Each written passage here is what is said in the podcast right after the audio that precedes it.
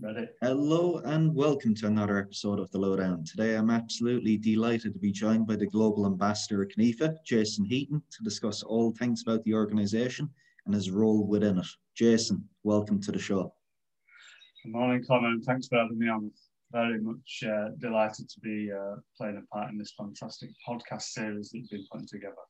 Jason, it's my absolute pleasure. Um, I suppose for those listening who might not be aware, what exactly is CONIFA? It's the Confederation of Independent Football Associations. Uh, it's been running for around seven, I think we're into the eighth year now, and it represents uh, people above all, uh, their culture and their heritage, uh, but quite often uh, peoples have um, uh, become a sort of diaspora of the land, uh, de facto nations, uh, nations unrepresented by FIFA. And, um, um, you know, people coming out, sometimes you know you've got people coming out of civil wars and uh, just putting themselves in a situation where they want to represent themselves on, a, on an international stage.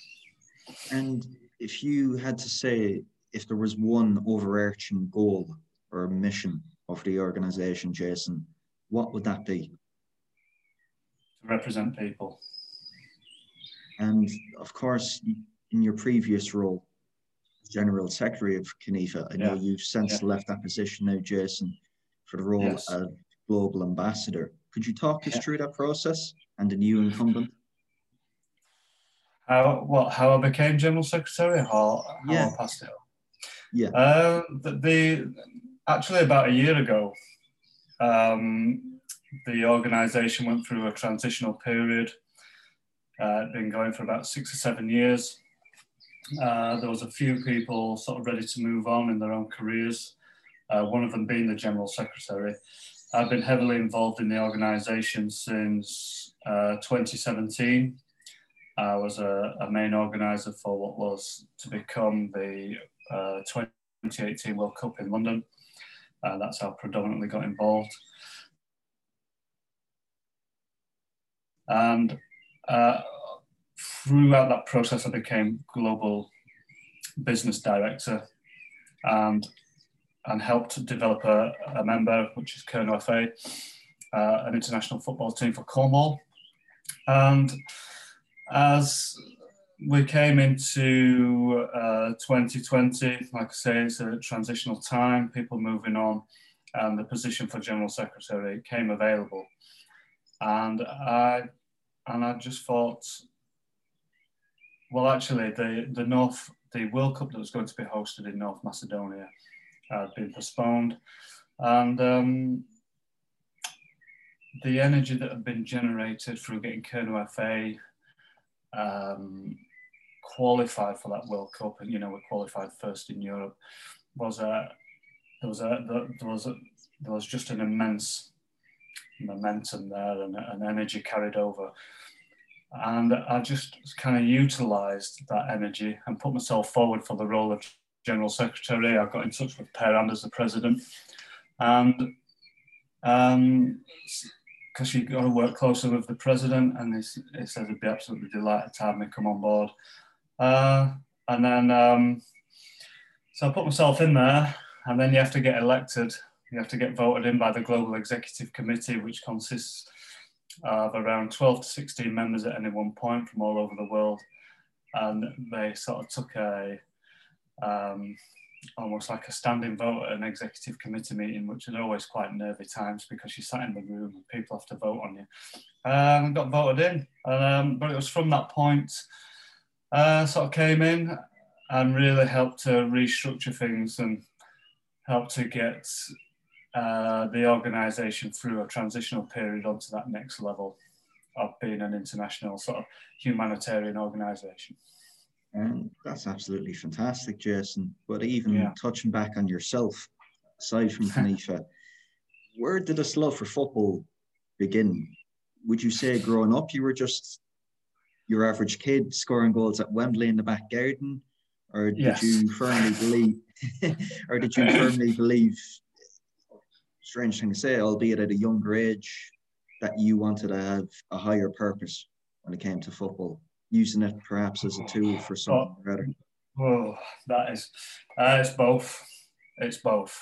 I grew up um, uh, where um, it's, it's pretty it's, tough. It's tough times. It was tough times economically, socially.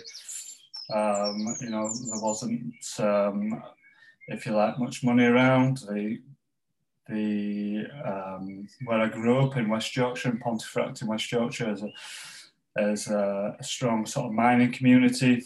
And in the early 80s, there was a lot of trouble around that. And we got caught up in all that. So, uh, you know, sort of, you found yourself sort of cast aside and at the back end of a, of a, of a social, social spectrum, if you like. We were just cast at the back. It gives you a lot of time to think, and there's a, there's a lot of love in these places, but there's not a lot else. So you have a lot. So you have a lot of time to work things out. So I used to, we you used to play in the street. We used to play football in the street there was a playing field across the road, and you used to, like the, the estate where we grew up, used to play like the um, like the, the, the street on the other side of that field, which was you used to call it like the posh street, you know, and you'd all meet on the field, and it'd be like thirty aside, and you'd just play football all day, and then you'd just go home and have your tea, and you know, and, and stuff like that.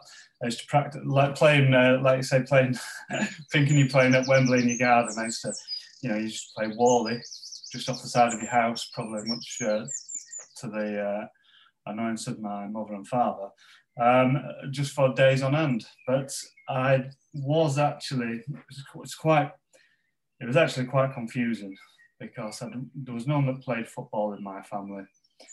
And it was just sort of one of those street game aspects as far as I was aware. But I was born with an overwhelming sense that I would play a role in football um, that I can only describe as um, it, it, felt like I, I, was going to be massive in football, and that's not to say that I've got I've reached those goals, but it was um, it was quite uh, it was quite overwhelming at the time. But I, I had to try and work that out somehow. It was uh, it was pretty tough. I remember I actually remember getting the first pair of football boots that my granddad brought round for me, and I didn't even really know what playing in a team was. I, I had absolutely, I didn't have a clue. I actually played out in the street in them, you know. Uh, so yeah, you, you kind of had all these sort of emotions running through your mind.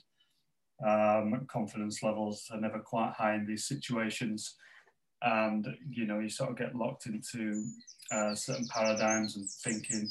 And these are hard-working people as well. So you know you kind of expected to, certainly in my household, you were expected to sort of um, go to work, work hard, work things out, which, you know, you were always expected to work things out. I think that was the, probably the greatest gift I was ever given and the opportunity that, you know, and what was expected of you. So not really getting involved in a team. I think the first the first youth team ever got involved in, it didn't really go very far and it didn't really come to much. But it was it was that football club that charged that they, they did a football trip and they took us from West Yorkshire. They took us to Old Trafford to watch Manchester. Took us to a Manchester United game to watch Manchester City, and they charged you three pound fifty for the privilege. And that was your travel, um, uh, to get you into the game. and they and they must have been 1989, 1990.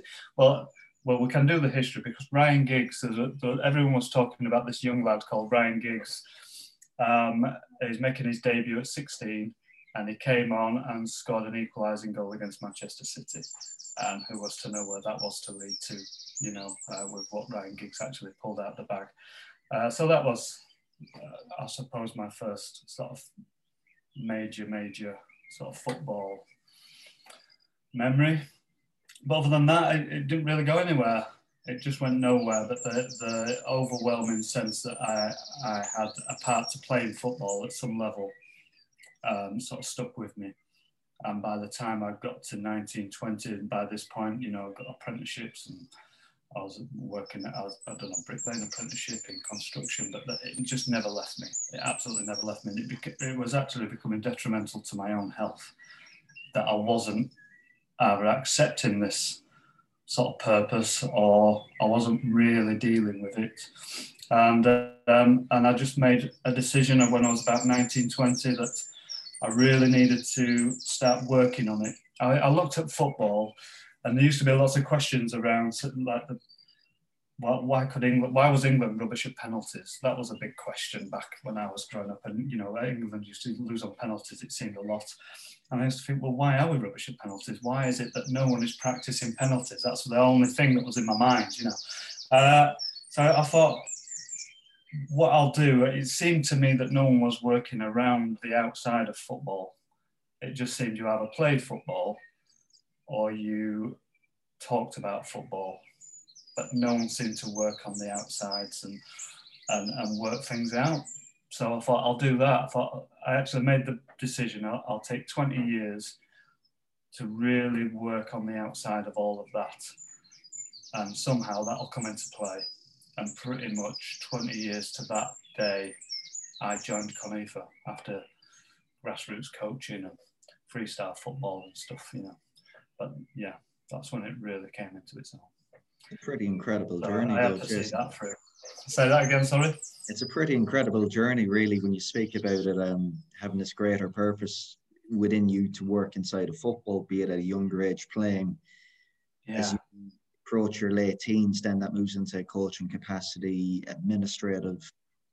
And just in terms of kind of the whole holistic package, you know, you speak about figuring things out. It's more or less mindset, having that abundance mindset, knowing yeah. that you're made for something greater and trying to work your way through it by experimenting largely.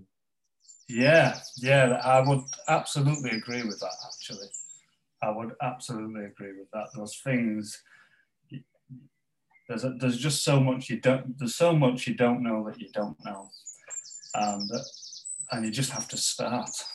You've got to start, and you've got to. I think just faith in that there is something there, and yeah, you just got to see it through. I mean, really, it was. I was surrounded by a lot of Leeds United fans, really passionate Leeds United fans, and um, and that's really where it sort of started. You know, I thought let's work on why people are so passionate. What what drives them to to follow a team across Europe, and why they're so revered as a as a fan base, and and why is it then when you realise that these people are not just on your doorstep, that there's a fan base that spreads all over the world, and you know it's the same for for major clubs, it's the same for countries, and it's the same for you know everything I see now. I, I get people emailing me for you know badges for obscure teams that you, you know you, you sometimes wonder if people even realise that they're there. So yeah, that was um, that that was like a the, the, sort of real start of that journey, I would say. But but yeah, it's the working things out. I, I, I seem to have that kind of drive and brain. You know, I just I just don't want to waste the the the sort of the way that we can work um, just don't want to waste that, if that makes sense. You know. Oh, totally does. You just got to be able to utilize yourself and put yourself forward. It takes a lot of doing. oh, it takes a lot of doing when there's no one there to show you. You know, yeah. But in a way, it's, you, have to, you have to show yourself, Conor, I think, don't you? Of course. But in a way, it's like paving a new road, new path, so to speak, which yeah. obviously CONIFA, since its inception seven, eight years yeah. ago, has exactly done that. Have you found from your own experience within the organization to date, and even looking from the outside in, that there are people who have had similar journeys to your as to yourself in terms of working things out? Of course, you know that's not a question to be taken lightly, given no. you have people from Eastern Europe, the likes of Crimea, Donetsk, people from marginalized communities coming out of civil war.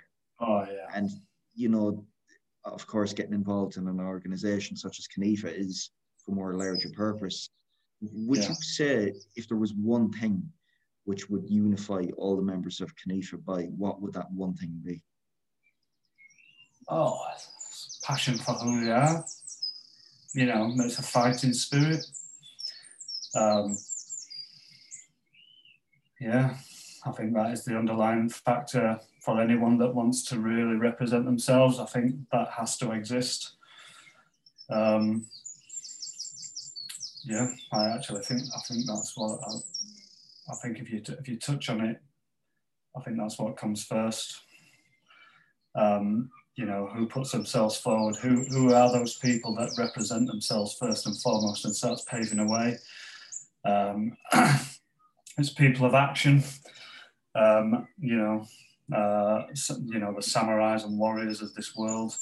That sort of one percent mentality where someone actually decides to step up and say, well, we need to we need to put ourselves forward, and we need we need to be we need to represent either our fight or just what we really love or what we believe in or what we feel is right and all these sort of little notions. But ultimately, you you know, it's people of action, and you know, samurai and warrior. These these words all derive from that one that that that one understanding that these you know samurai just simply means a person of action and that that's really that's what it's all about. And I think when you know you're sort of touching on, um, you know, is it you know that uh, are people's stories all similar? I think anyone that is doing anything that they are you know really passionate about and feel like they're driven to do are all a, similar inclination.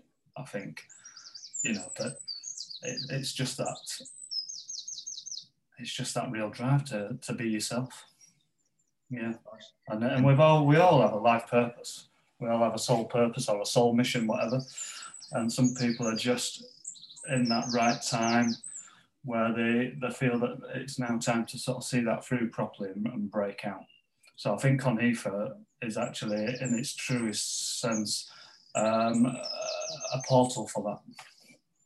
You know, so I think CONIFA as a whole is a, is a completely volunteer organisation and I don't think you put yourself in for what we'll go through um, lightly, as none of us do, Connor. You know, I mean, you're you're a man that's pushed himself. You know, I look I, I look down through your CV and just on the back of your education alone, it's it's I find it absolutely phenomenal what you've put yourself through, and then obviously you've taken yourself off to Dubai, and now you just become operations manager with one of the greatest club organize, organizations in the world. you know, so these things don't happen lightly, mate. They really don't. Yeah. But um, you speak about being a man of action, and then certainly you've embodied that at a global level with CONIFA. But also, yeah. if we were to look at it locally, you're on the board of the Kernow FA. Now, yeah. even from the attire you have today, you are wearing the Cornwall badge on your suit. Now, That's right. Take us inside exactly what a Kernow FA board meeting looks like, given what we spoke about last time. Um, uh, a public house. uh, no, it's um, it's actually it's just a it's just a great knock-on effect. Um, in a way of CONIFA, but also you know, you know, sort of, it's a nice middle meeting ground from those that are just pure football people of Cornwall, um, and then pure football people of CONIFA. And for us, it's it's that perfect blend. So we're, you know, extremely fortunate that I think within Kernow FA there's about 17 people. We don't really call it a board. It's more of a it's more of a it's more of a collective, I would say, you know, because you only attract these people and we've all got titles, but we all just feel that we're all our own people just as much uh, in any sense. And um, it's completely democratic. Everyone's opinion really matters. Um, and it's a really fun place to be, actually. Really fun place to be. There's people there that, so I co founded it with a guy called Andrew Bragg, who is a lifetime baller. He's 59 this year. So he's been kicking a ball for what, nearly 60 years. He's youth, played all through his youth, then he managed, then he's coached. And he coached for 30 years. And the, some of the lads in the Kernow FA team were in his youth setup, although they're you know coming into late 30s now. The, there's managers out there that have been through his youth setup. So you know, without the likes of Andrew, these things don't exist.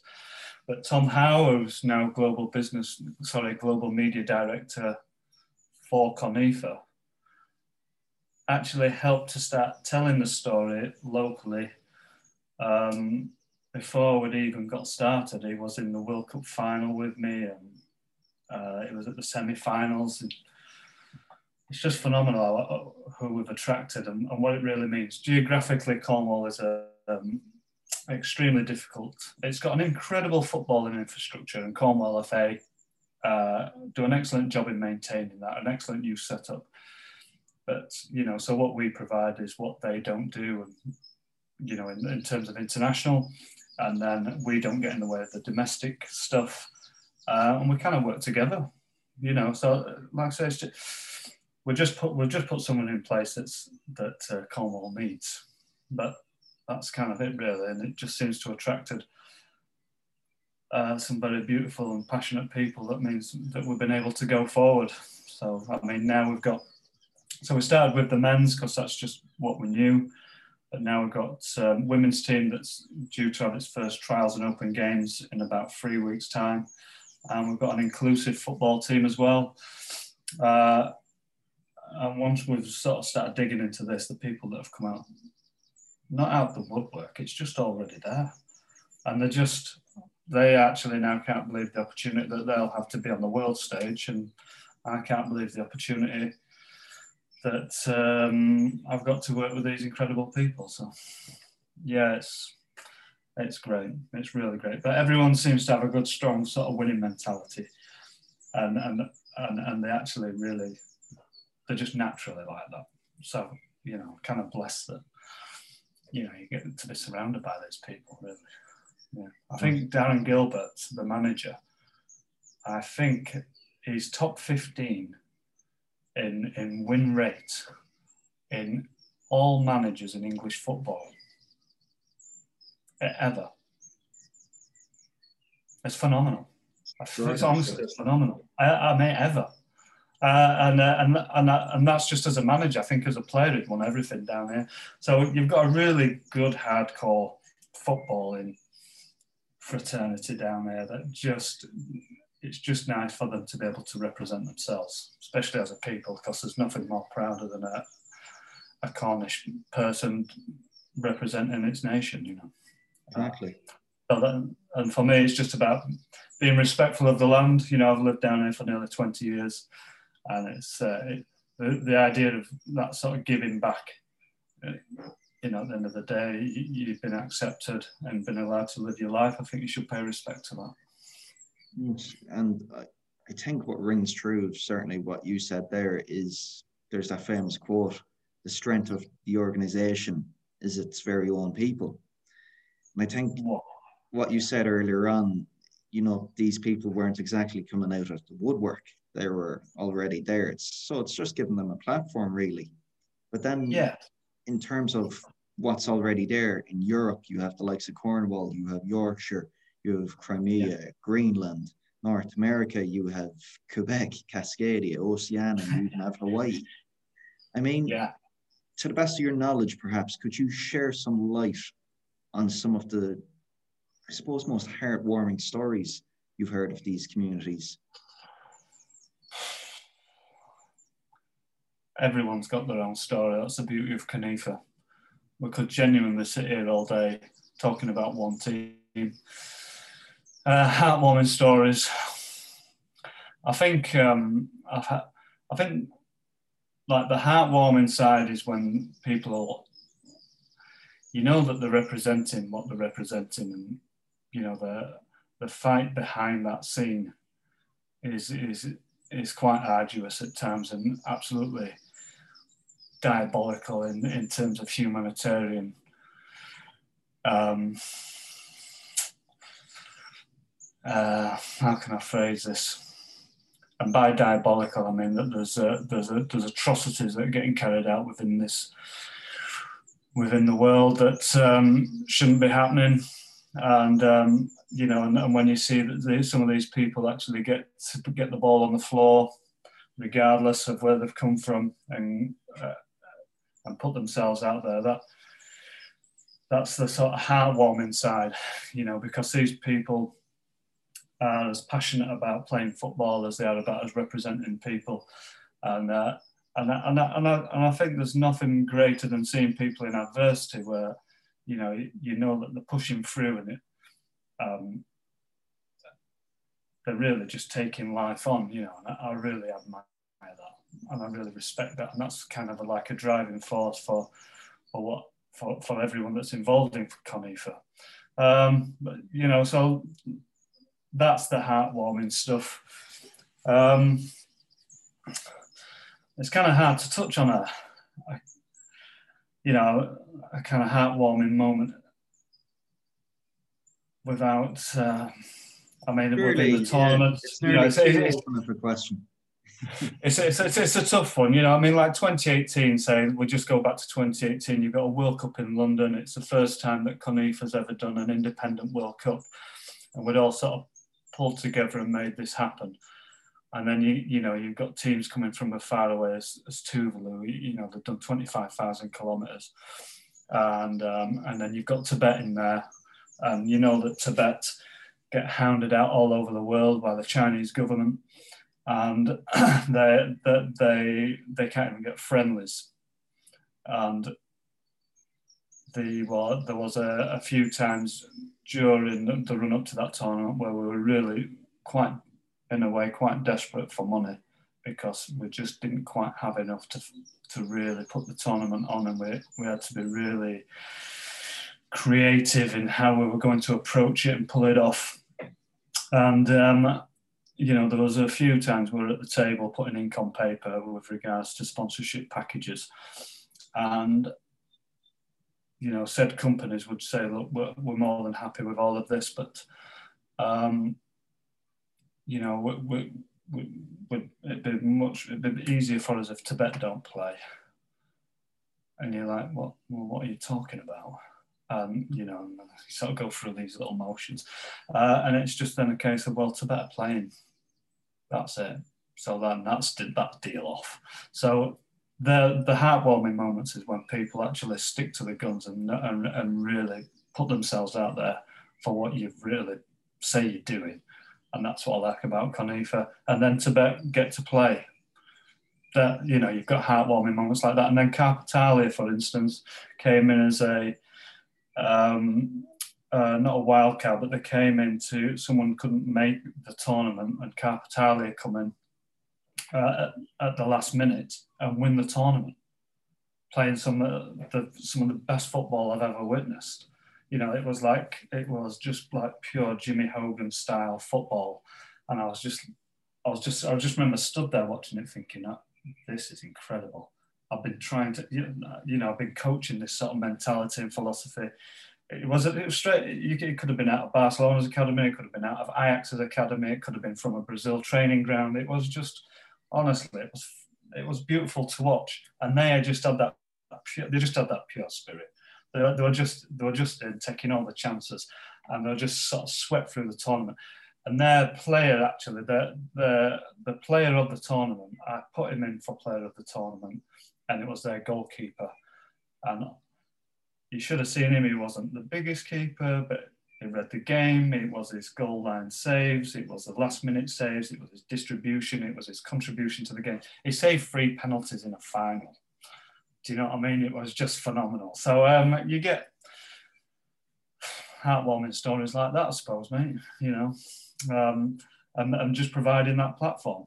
You know, that Karpatalya went back. I think, um, you know, they're, they're going back to sort of Ukraine, um, uh, and they get in trouble with the authorities.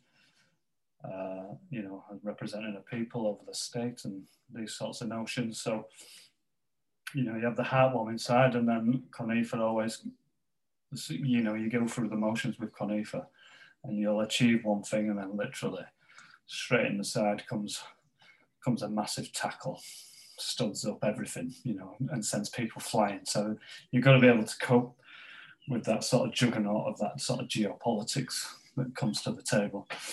Um, uh, you know, so that you know, but then people just seem to absorb it and deal with it. So heartwarming. There's a lot of heartwarming, but, I think the heartwarming comes from that sort of that sort of solid sort of solidarity, if that makes sense. You know, from from knowing what you, your position in the world. Yeah, I think that's that's sort of the heartwarming side. I think it's just really, as we touched upon earlier on, as regards CONIFA with the mission statement, that certainly like attracts like. And if anything mm. else, CONIFA as a platform has just filtered out kind of all the fatty bits that aren't really, you know, needed in these football administrations. I mean, mm. I think it's absolutely tremendous what you spoke about earlier on, saying that these people, they didn't come out of the woodwork. All they needed really was just a platform to right. coexist along with each other and share ideas right across the world. And even yeah. just being in touch with um, the guys down in Africa, Miriam and Christian recently. They're fantastic yeah. people doing, you know, God's work down there, so to speak. And yeah. then I suppose you speak about also studs up tackles. There is no there's no worse tackle than, of course, COVID last year with last yeah. summer's uh, men's European Championships in North Macedonia postponed. However, yeah. this summer we do have the Women's World Cup. How are preparations um, for that, Jason? Uh, well, unfortunately, preparations were going well, and you know, put everything together. But they decided um, just over the last 48 hours that um, the the tournament they're going to put it back till 2022. Um, it's in line with the sort of football clubs that we're working with in Sheffield uh, in and around the same area in Romania. They were looking to host, I think, the UEFA Under 19s tournament, which has also been put back till next year. So we're just sort of had to sort of draw a breath on that one. Um, uh, you know, it's pretty. It was a there was a phenomenal uptake for those wanting to participate. Um, not everyone could, you know, um, that you know, a couple of disgruntled sort of members, but you know, that's the passion. Uh, so you know, in terms of that sort of preparation, now it um, it just moves back uh, 12 months. I think it gives it more time. I think actually, for the benefit of the women's game for those members, I think it'll be I think it'll be um, uh, a much bigger tournament now. It was going to be eight teams. It's looking at 12 or 16, such as the growth of the sort of women's team within the members. Uh, so I think uh, just waiting that year out and giving it that time uh, uh, a bit more beneficial. And I think, um, you know, coming out of this pandemic, uh, restrictions and such like, I think let's let it all settle down. Um, everyone get back to the feet. Every, you know, all the players are hungry. That's that, that's never in doubt. But I think um, I think people just need time to get back to a little bit of normality and uh, and then look forward to a major football tournament next year. So you know, it's, it's the right decision, and you've got you've got to you've got to go with what's um, you know the uh, government or organisations are, are saying and and be um, be responsible. And then going forward, Jason, with CONIFA, yeah, what is the plan? Where do you see the organisation in 10, 20 years' time? Well, it'll still, I think it'll still be here. I, I would like to see it. Um, well, there's, there's quite a few things I would like to see. You know, um, development on the continents. So we've worked extraordinarily hard over over the last few years, but in, certainly over the last year, uh, the development on the continents um, with presidents and committees um, working closer with government organisations and making sure that that's the, the, the growth that has happened over the last 12 months um, doesn't grow, outgrow itself so that it, it's, um, it's too thin, uh, that there's strength in depth, and that uh, people, you know, the, the, the sort of mentality and, and the, the attraction remains as strong as it is now. Um, uh, 20 years, you know, Nobel Peace Prize winning global humanitarian organization. um, a solid place in the world. Uh, I, would like to see some stronger partnerships. Um, I would like to see active partnerships. So, say if we're working down um, with Barotseland, uh, with Christian, um, we're opening up some sort of facilities. Um, we're looking to provide facilities and such like an opportunity on the ground there. Uh, it would be nice if we'd been working with uh, a partnership, say, who are providing um, let's just say a, a, solar power, a company that provides solar power where we've maybe been able to put um, floodlights in, uh, shower facilities, and maybe hot running water, hot running cold water for that matter. Uh, but you know, there's a, a free energy element to it that means that the communities thrive and, and football is integral to that community um, I'd like to just see that that sort of growth, you know, so that the community, it's, you know, it can't be about survival all the time. You know, as, as um, uh, Dr. Bruce Lipton says, you know, let's, let's talk thrival. Let's talk about thriving communities, not just survival. Um, it will be, so it would be nice to sort of keep edging away from that sort of mentality edging away from a victim mentality. Yeah, you, you can come to the table, you might be a victim in terms of some sort of socio-economic um, upheaval, but it doesn't mean you have to carry that mentality over. You know, that, that's, that's your choice. You know, what we, what we want, you know, it's about opportunity then.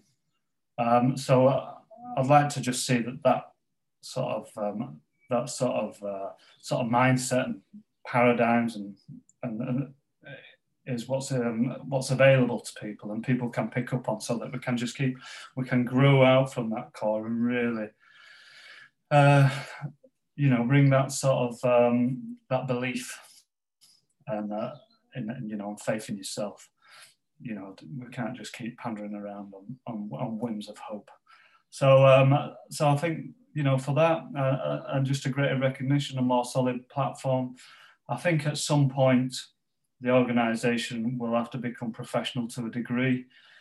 Um, you know, people will have to start getting wages. I feel for the for the time that they put in. It's an extraordinary workload. When you when you uh, um, when you've got a representative, a population representative of 675 million as we speak, that is an extraordinary workload. It is, it is phenomenal. The people that operate within the banks of CONIFA, just within the Global Executive Committee and alone, I find it staggering what people, uh, not not just what people are capable of, uh, which I think you know you have to look at every day and you know, and it's completely inspired. But you know, people are doing full time jobs on top of full time jobs, so it would be nice to see um, people getting that sort of recompense and then being able to commit more wholeheartedly to that and um, and stuff like that. So yeah. I think those sort of things are nice. And then I'd just like to see the growth within the members that exist already, um, making sure that, you know, that they can still exist and be representative of, of all that's been before and all that they want to achieve and, and really sort of look after that cultural identity. You know, I think that's just hugely important. I really do. And I think that, I think like that, that's what humanity is, I suppose. You know, just making sure that there's access, people have got access to people, you know, and we're all, we, we can just communicate. Yeah of course. I mean, I think, you know, on a personal note, Jason, it's absolutely tremendous. Not only the work, what you do at CONIFA, mm. but absolutely everybody involved in the organization. Because, yeah. you know, you speak about representing, you know, 675 million people worldwide, but yeah. they're all unified in a way by the same voice. And when you have so yeah. many like minded people from six, seven continents all over the world working towards a single outcome, I think you know, great things are bound to happen, be it 10, yeah. 15, 20 years' time. I think the actual success of CONIFA, looking from the outside in, is not actually reaching an end point or an end goal. It's more or less, no. you would agree, in the actual doing, the actual project itself of the actual, yeah. you know, existence of the organization. But yeah, should, yeah should, I think um, I think right. Should people wish to engage and learn more about CONIFA and its plans going forward, where's best to look online, Jason? Well, go to the website. There's uh, there's email access from the website. You can go to any social media platform and just um, ask a question. You know, you know, I get emails. I get emails all the time, um, as we all do. Uh, it's very open. You know, it's an open door policy. Uh, we don't turn people away. Yeah, you know, you've got to you've got to put yourself forward uh, and you've got to and you've got to and you've got to be open to speaking. You know, it's like us engaging now. It's like um, uh, I I'm not massive on social media. I've actually trimmed off a little bit, and I've actually just gone to using LinkedIn only now. Uh, but I found it as a, a really great portal for those that are looking to do um, looking to really get on with what they want to get on with um, and seem to, you know, I seem to come across a lot of people that are able to find that opportunity to extend their understanding through CONIFA, which is always nice. Uh, I did. There's things I just didn't know I needed to know um, that I've absolutely found through putting myself forward through the organisation. You know that, and you are, you come in and you've got a responsibility to yourself and if you say you're going to do something you've got to you, it's up to you to do it and you'll get the support from everyone around you and everyone will sort of really commit to you know helping you make things happen but um, you've got to put yourself out there you'll get back for doing what you want to do you know so if that's what's up people's street and that's where they want to find themselves uh, and just simply get in touch but don't just come in waiting to be told what to do. you know, bring something to the table and, and be open and, and, you know, and just express yourself. Uh, you know, it might work on this occasion, it might not work. It might just be great to made an acquaintance and, and follow each other uh, and, and try and find a little place for yourself. But there's, you know, we can't just uh, sort of take everybody on and put arms around everyone and stuff like that. One is the, the energy it takes to do that um, uh, is too much, and ultimately, um, you know, it's a, the organisation doesn't drive itself on, on that. So, so you know, if it, if it is that you you feel like you've got something to do in the world and you feel like you've got you, you could do it for us, and just get in touch. No problem. No problem. Um, and that's pretty much how it runs itself. It's quite an organic operation in that sense, you know. And no one's perfect, and everyone's looking to learn. So I think for that as well, it's uh, uh, it's just a good place to be, man. It's a good place to be. There's good harmony, um, uh, yeah, and a good level of understanding. Fantastic. Um, I'll be sure yeah. to link both the website and your LinkedIn profile below, Jason. Yeah, that's excellent. You know, every time I speak with you, I get a lot of value out of the conversation, anyways absolute pleasure to have you on the podcast finally. Um, yeah. Must get you on again in the future. But Jason, pleasure as always speaking with you. Top man. Um, thank you very much indeed, Connor. And um, all the best with this podcast series that you're doing and, and the career that you've forged for yourself because uh, it, it doesn't come easy. It does not come easy. So, massive respect to you for the work that you've carried out and that you continue to do. I very much look forward to the rest of the series. And as you know, um, we'll make this a collaborative effort and we'll do our utmost to make sure that the, the reach for the work that you're doing uh, is as far extending as we possibly can. So I wish you all the best. Thank you for the nice words, Jason. Much appreciated. Uh, it's a pleasure. It's an absolute pleasure, Connor. Have a great day. Thank you.